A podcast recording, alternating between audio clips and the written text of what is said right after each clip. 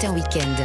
6h-9h, Lénaïque Monnier. Allez, toute l'équipe du dimanche est là. Il y a Mathieu Alterman qui sera avec nous, enfin qui est déjà avec nous, mais qui viendra Oui, dans je un suis petit- là, je est suis déjà là, je suis là. pour écouter les précieux conseils de Roland Pérez. Bonjour Roland. Bonjour, bonjour à tous. Alors, question qui nous intéresse beaucoup, nous, dans l'équipe, parce qu'on a froid parfois au bureau.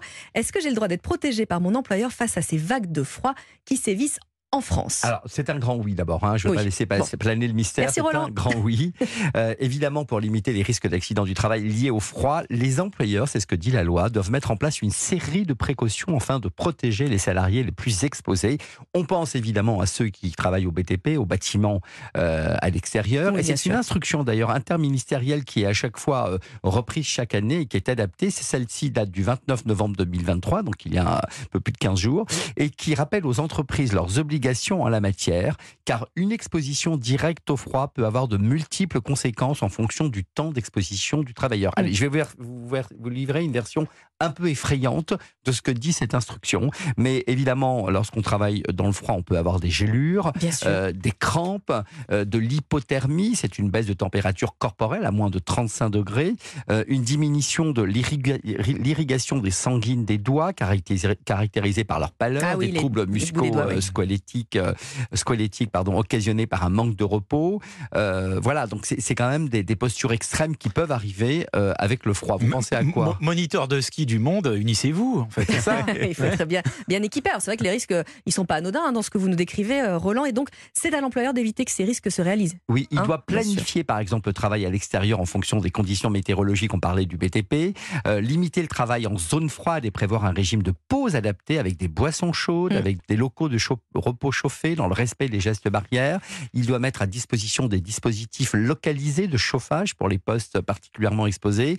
Il faut des protections individuelles, des caleçons longs, des pantalons, Ah oui, des oui. vestes isolantes, des gants, des surpantalons, des chaussettes, des bonnets.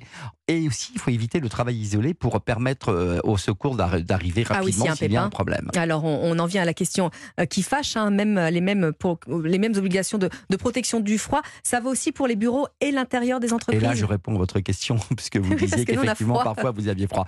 Il existe un texte réglementaire qui dit que les locaux fermés, donc dans les locaux où nous travaillons, nous notamment, destinés au travail, doivent être chauffés de manière convenable. Alors, à votre avis, quelle est la température minimum que, que prévoit, on en, va dire, en la réel ou loi en ressenti Alors, en- on va dire déjà ce que, dit, ce que disent le texte, à votre je, avis. je sais pas. 19. Ouais, je, je- Ah, pareil. pas mal, vous êtes fort quand même. hein. En fait, l'Institut national de recherche et de sécurité dit effectivement que c'est à 19 et euh, on est, il faut dire qu'on on accepte à peu près 18 degrés. Le code de l'énergie, lui, parle donc de 19 degrés. Mhm. Et si la température est inférieure, pour ceux qui nous écoutent et que vraiment que ça devient invivable, on peut ouais. exercer, on en a déjà parlé ici, ce qu'on appelle le droit de retrait, c'est-à-dire invoqué en justice par un salarié. On l'a vu dans une, dans une décision récente. Là, qui si j'ai froid, par exemple, je, peux quitter- je peux quitter le studio. Alors, Au revoir. Vérifiez quand même que la température est de 14-15 degrés et qu'elle est donc, elle est donc insuffisante. Et là, bah, vous devez amener un, thermomètre avec Voilà, il vous, faire preuve, quoi. constater par tout le monde, appeler l'inspection du travail, euh, téléphoner à la DRH, enfin voilà, faire un ramdam